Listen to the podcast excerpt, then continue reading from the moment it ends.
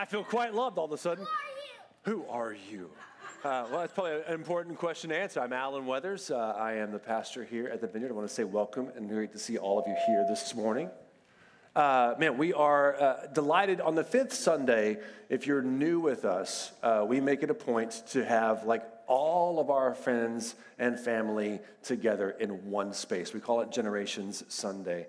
And so um, it's it's different, but it's wonderfully different because each generation brings something special to a gathering. Just like family will find wisdom and experience and story in older generations, we'll find energy and enthusiasm in our younger generations. And when we pool together in this time, uh, there's something that God absolutely created and interwove into family that we experience under our own roofs, that we get to experience in this space this morning. And so it's a little bit different than our normal Sundays, and we actually look quite forward to it.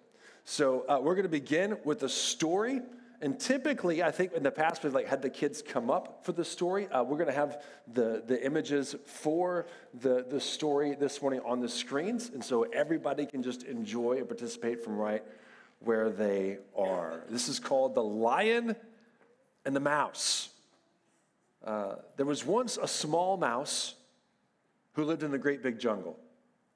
The jungle was beautiful and a magical place. It was filled with plants and trees and bushes and lots of wild grass. Also, lots of wild animals. The mouse had many friends. The owl was not one of them. Owls like to eat mice, so whenever the mouse heard the owl say, "Ooh, ooh," he would quickly hide inside a big old tree stump in the ground. There was a hole just big enough for the mouse to get in and to keep the owl out. And when the coast was clear, the owl was gone, the mouse would quietly make his way out of the big old tree.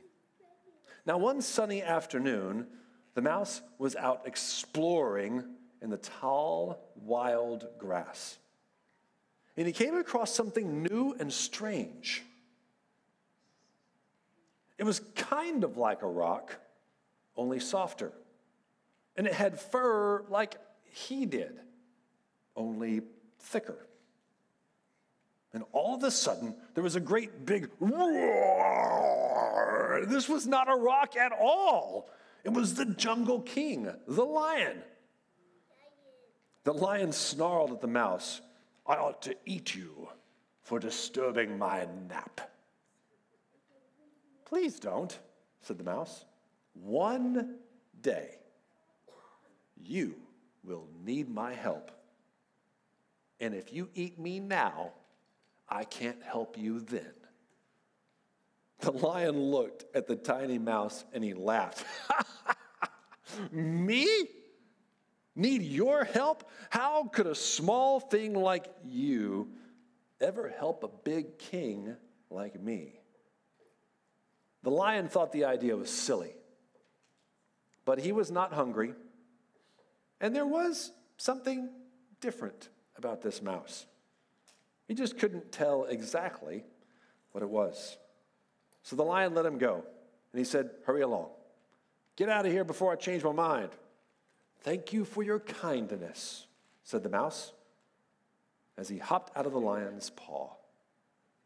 Now the mouse went home, and he told his family all about his adventurous day. And the lion got up and stretched and decided to go find some shade deep in the trees. What the lion didn't know was that just a few days before, some hunters had set a trap to catch large animals deep in the trees. The hunters would hide their large nets in the dirt and among fallen branches, where they were almost impossible to see. As the lion strolled into the shade of the trees, he was distracted by all the birds and the monkeys and the animals and the noises, and he did not notice the rope that was tightening around his paw. Swoosh! As fast as a flash of lightning, the lion was caught in the hunter's net, and he began to roar and roar. And the mouse heard the lion's cry for help.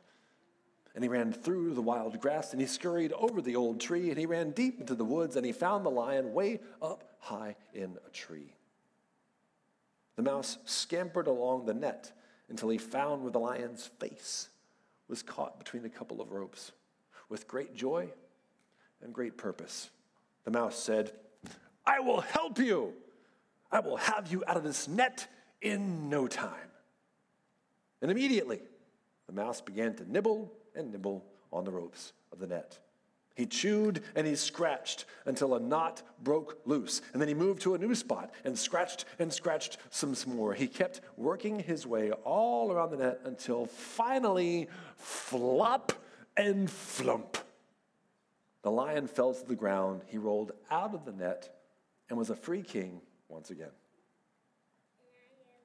"It appears that you were right," said the lion to the mouse. "Thank you for your help.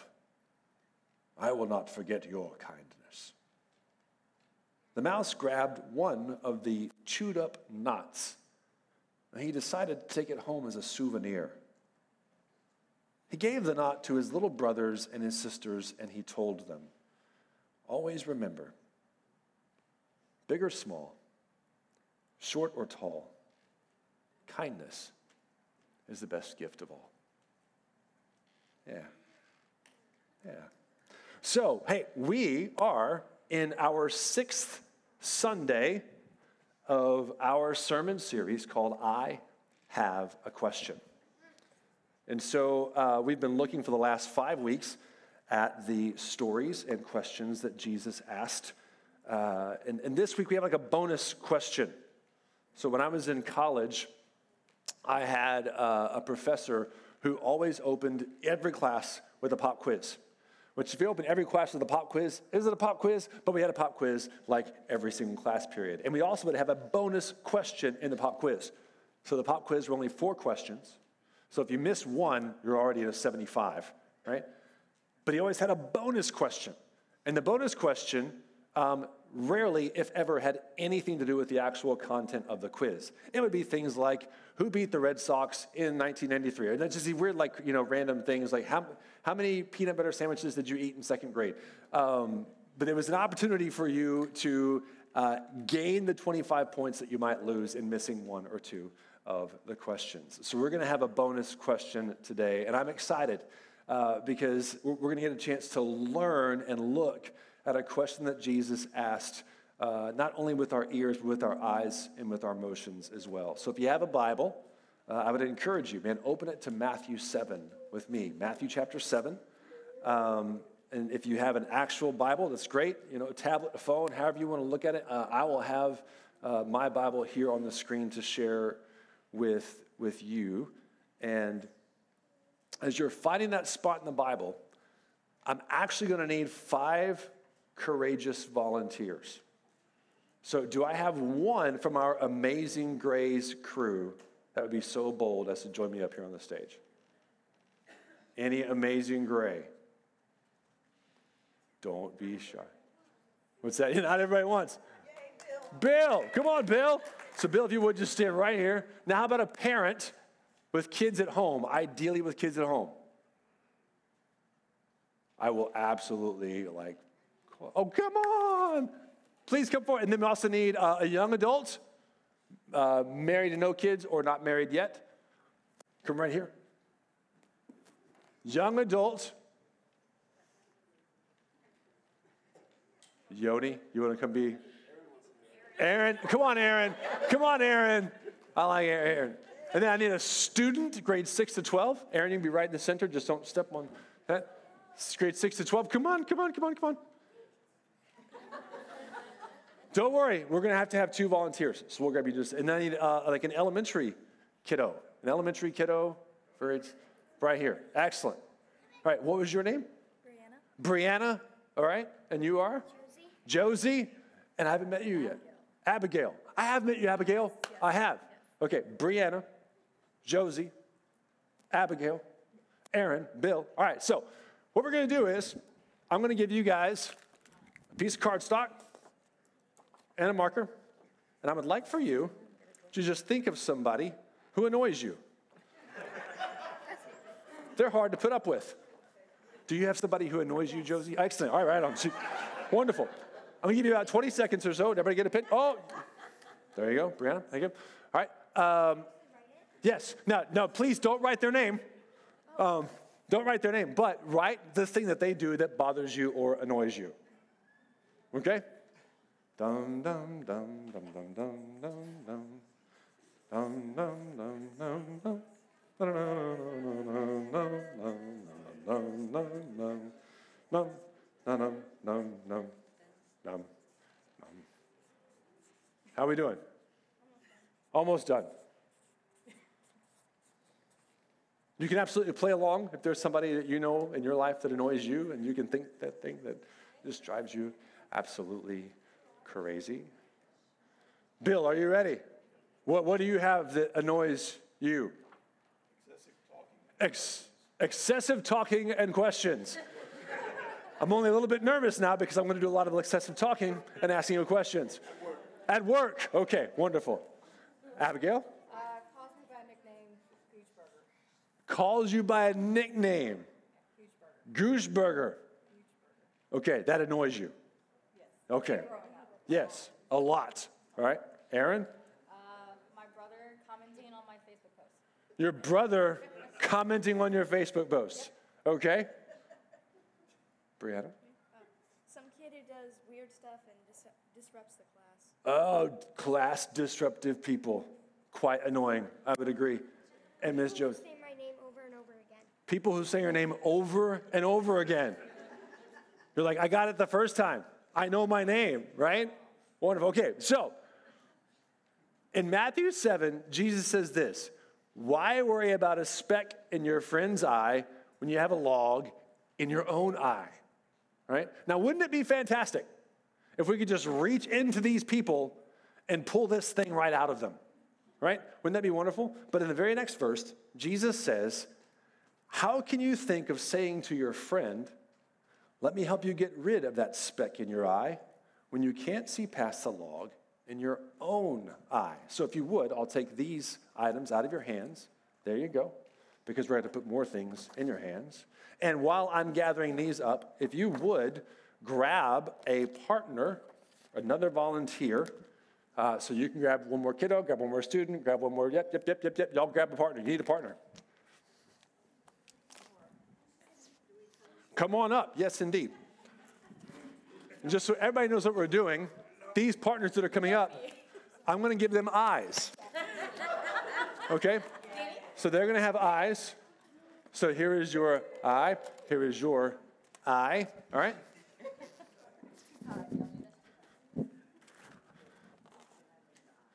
And so here's one already loaded with specks, loaded with specks. And one more, Judy. If you need to spread out to give yourselves a little bit of room, that's great. All right? For those of you not holding eyeballs, you'll need a cup. And those. Yep. Again, not an every Sunday affair, but it's Generations Sunday. And why not have a little bit of fun, right? Okay, so here we go. And here we go. Last but not least, we need to get a log in your eye.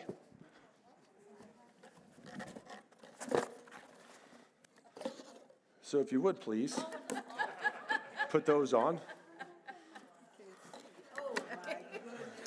Will you put those on? Thank you. Thank you.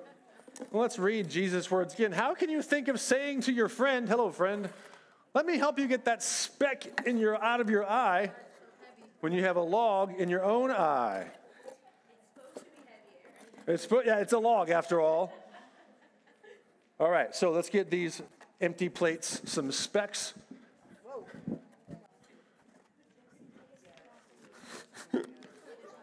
Here we go. Let's get some specks in your eye. There you go. There you go. A lot of specks. Okay, so if you would face your partner, and I will give you thirty seconds to gather as many specks out of their eye and put in your cup as possible. On your mark, get set, go. How are we doing?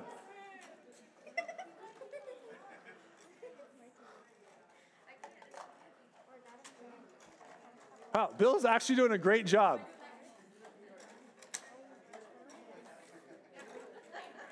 Everybody count with me. Ten, nine, eight, seven, six, five, four, three, two, one. You're done. She broke my eye. Oh, my goodness. Okay, quickly count how many specks that you have in the cup. How many? Yes, you can. Yeah, I'll take those from you. There you go. There you go. How many specks do you have in the cup?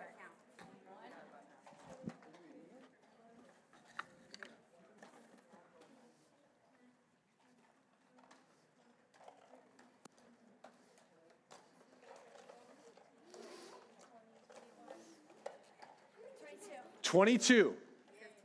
fifteen. ten in this tiny thing. ten, eleven. We'll go eleven. twenty-two, fifteen, ten. twenty-two. Oh, twenty-two. twenty-nine. There we go. So, hey, all right. This generation is the winner this time. Can we give all of them a big round of applause, please? And thank you guys. Please go have a seat. Take your. Yep. If you want to just put the uh, stuff in the other corner, that's great. I wouldn't eat those because I do think they're expired. That's why I used them.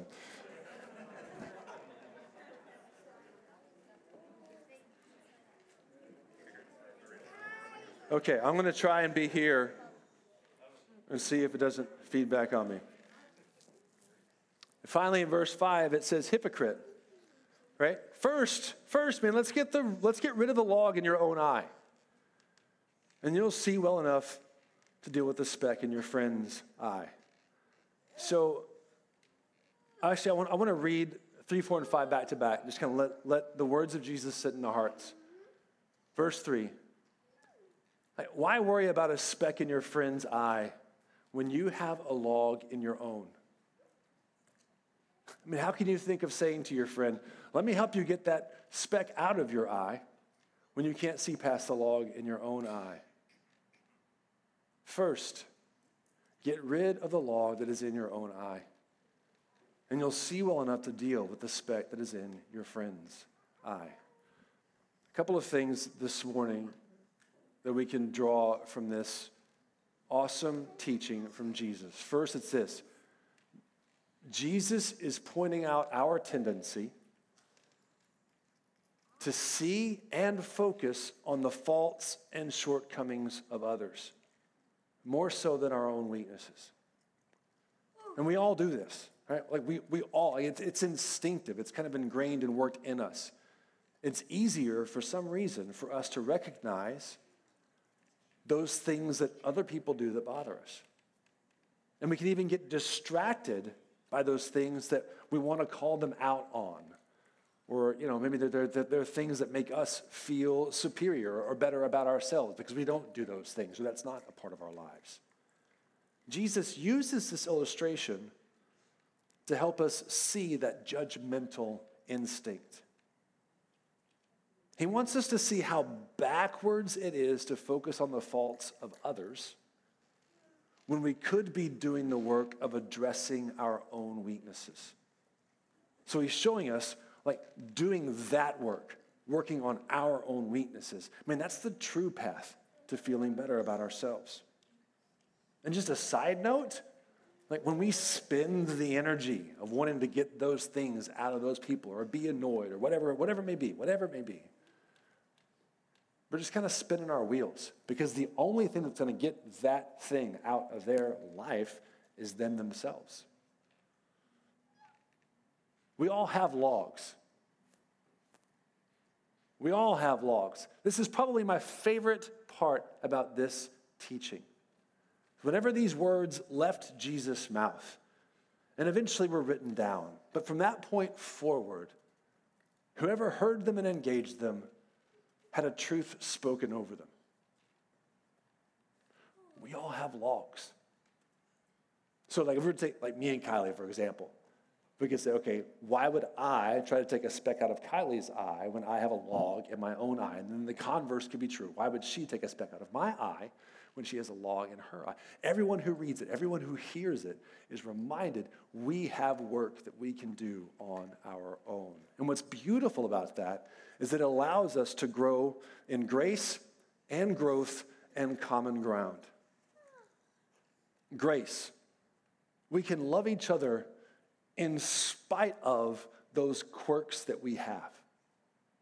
It gives us an opportunity to begin to be like, that really bugs me. But I absolutely know that I have my own stuff and that I bug you. And so I'm going to grow in the grace of walking with you, loving with you, growing a friendship despite the fact that it annoys me. Growth, man, it allows another's quirks to be a reminder to search ourselves. Like every time we engage somebody who does something that is sinful or selfish or whatever, instead of reacting to it, we can respond by saying, man, what is a thing that is in me that I can begin to work on? It's an opportunity for growth. And then finally, common ground.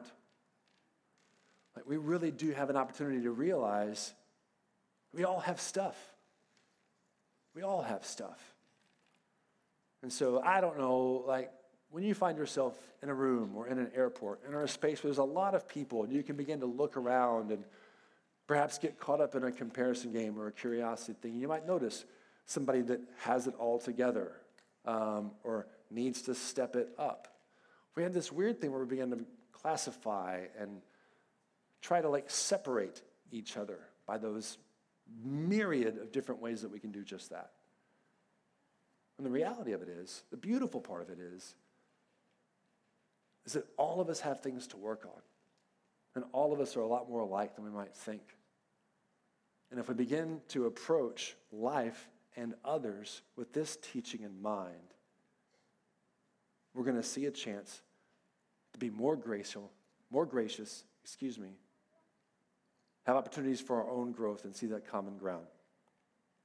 Last thing I want to say is this. Like, we don't grow out of this teaching, but we can grow into it. So what I mean by that is, like, like we're not ever going to get to a point where we're like, we're done. All my logs are gone, right? But we, we don't, but, but we can grow into it.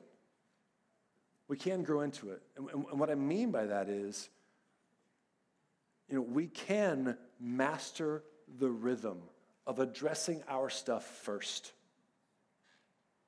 That we can do, because um, we're always going to have stuff. Like, it doesn't matter how good we get at getting rid of stuff. There's just going to be more stuff. Like, whether you're six or sixty, we still got stuff. But through repetition, through commitment, what I would even say is like partnership with the Holy Spirit. Man, we can become people who consistently work on our quirks and have grace for the quirks of others. Like, think about that for a minute. If you know someone who's humbly, quietly, and consistently, like, working to kind of get the junk out and make more room for more good. And then when you're around them, they're kind and they're gracious and they're warm and they're accepting, but there's still something about them that inspires you because they That they won't stay where they are, so being around them, you don't want to stay where you are. There's a beauty about growing into this teaching. There's a real maturity that Jesus is calling us into. Again, people who quietly work on themselves and diligently welcome others and their quirks with grace. These people are contagious and inspiring. So how do we become those people? What do we need to do to first get the speck out of our own eye? The first thing I would encourage you to do is like identify it. Identify one speck. There's a bunch of ways you can go about this. There might be one that you just know. It drives you crazy. Right? There's a thing that you do that drives you crazy, not alone, let alone anybody else. Um, identify that, like pinpoint it. Say, okay, man, I'm going to begin to work on that thing, that habit, that tendency. If you're really bold, for this first one, I'll give you a side project. So right before I came here um, and made the move to Baton Rouge, I met with a friend of mine. He was actually an acquaintance at the time, and we became friends over the course of a couple of meetings. He's a pastor that's retired there in, the, in Texas, and he was telling me about the importance of vision. So, I mean, you got to have vision. He was like, and before you go off on vision, he was like, I t- you need to go away for two days, find yourself a cabin and just like a pen and paper and Jesus. You need that.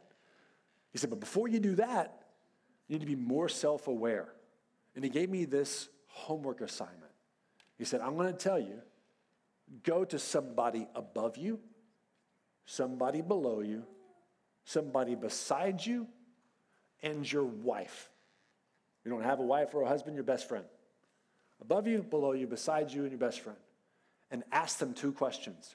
What do I do that frustrates you? And what do I do that delights you? And I was like, oh, man. And can I just tell you, that might be like a, something you wouldn't just step into with all kinds of enthusiasm. But what I learned, so there were some things like, like with the guy above me, my executive pastor, I was like, I know what he's going to say. So much so I didn't even want to ask him. But when I asked him, he said another thing. And I was like, oh, my gosh. So one, the thing that he said wasn't near as bad as the thing that I was hanging over my own head. And it was actually quite illuminating to me. It was helpful to me. If you want to know what that thing is, I'll tell you after service. I don't want to spend all of it right now. Um, but that's a, it's a really fun assignment. Again, somebody above you, like a boss or somebody that you answer to, somebody below you, somebody that answers to you, beside you, and then, you know, someone very close to you, a significant other. Ask them, what do I do that frustrates you, and what do I do that delights you?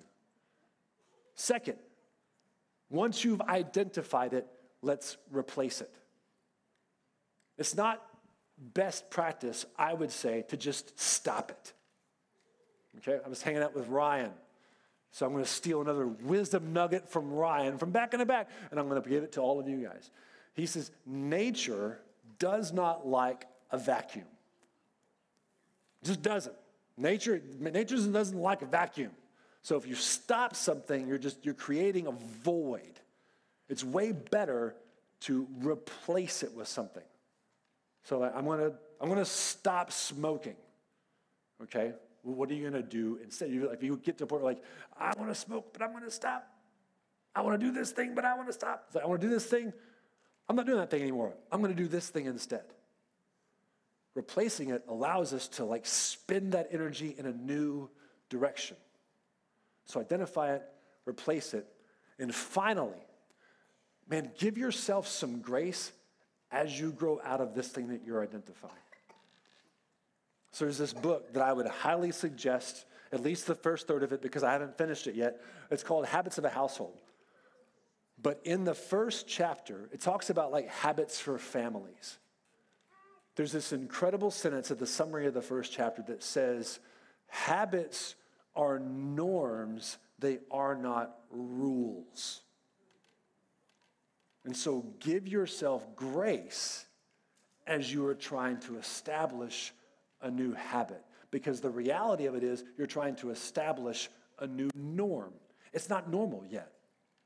It's a vision, it's a dream, it's a goal, it's a thing, but it's not a thing that's formed in you yet. So often we, I know me, I'll feel like, okay, this is the new rule. This is the new habit. I'm going to do this. When I don't do it, when it's not normal for me, I'm like, ah, I start kicking myself in the teeth. I didn't do it. I didn't do it. I'm awful. I suck, right? Like all those things. But give yourself the grace to grow into this new thing, to grow out of what we're looking, grow out of the log and into the new activity. Be determined and be consistent that it will become a new norm. You're after the new norm. But until it's the norm, like, give yourself a break and the encouragement to keep pushing forward.